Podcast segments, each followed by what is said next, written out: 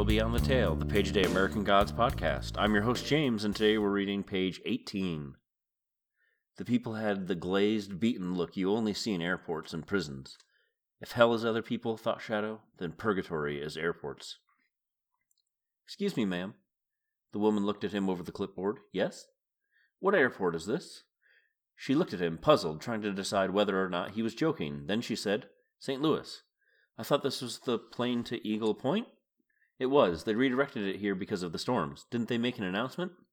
Probably. I fell asleep. You need to talk to that man over there in the red coat. The man was almost as tall as Shadow. He looked like the father from a 70s sitcom, and he tapped something into a computer and told Shadow to run, run, to a gate on the far side of the terminal. Shadow ran through the airport, but the doors were already closed when he got to the gate. He watched the plane pull away from the gate through the plate glass. Then he explained his problem to the gate attendant, calmly, quietly, politely, and she sent him to a passenger assistance desk where Shadow explained that he was on his way home after a long absence and his wife had just been killed in a road accident, and that it was vitally important that he went home now. He said nothing about prison. The woman at the passenger assistance desk, short and brown with a mole on the side of her nose, consulted with another woman and made a phone call. Nope, that one's out. They've just canceled it. Then she printed out another boarding card. This will get you there, she told him. We'll call ahead to the gate and tell them you're coming. Shadow felt like a pea being flicked between three cups, or a card being shuffled through a deck. Again, he ran through the airport, ending up near where he had gotten off in the first place. A small man at the gate took his boarding pass.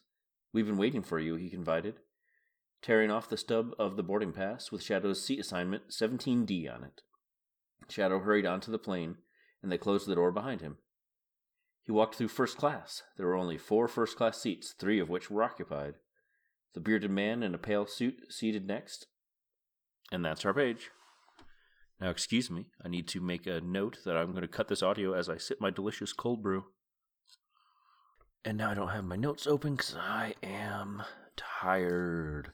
So on this page, there's not a lot of plot. Shadow runs from door to door hoping to catch a plane and can't do it. It does have one of my favorite lines, though. If hell is other people, then purgatory is airports. They're a way station between two places. Nobody stays at the airport.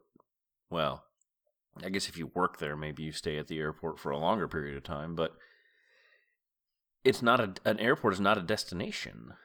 And so that that hits me really good. I love that line. So plot wise, Shadow runs around St. Louis, tries to find a plane taking him to Eagle Point. He is noted as being calm, courteous, and polite, mainly because he remembers uh, Johnnie Larch just a couple of pages back now. Boy, has it really been that? Oh no, we've been a few pages. But Johnnie Larch was the douchebag in the airport. And also, Shadow is a very tall man with dark skin and probably pretty muscular still from his time at the air uh, time at the airport. No, no, I don't think he is muscular from his time at the airport. Muscular from the time in prison. Also, he used to work at the body farm with Robbie, so I think we can safely assume he's a pretty big dude. And here's another uh, incidental character with not exactly race defined, but color, short and brown with a mole on the side of her nose. It's another thing called out by the omniscient narrator here. I, like I said, I don't think it's important to the wider novel except as a theme of hey this is america. Look it's not just white people. This would be a big shock to trump voters so don't tell them. Um let's see what else on the page? Oh yes so here is a moment that i think i mentioned previously and it actually only happens now because I've been reading ahead too much and making too many notes further ahead. But Shadow felt like a pea being flicked between three cups or a card being shuffled through a deck. There's riffled right there for us, but it also ties into the themes of the novel that deal with cons and con games, and there's a lot of references to street games and other hustles. So this is just kind of beginning that.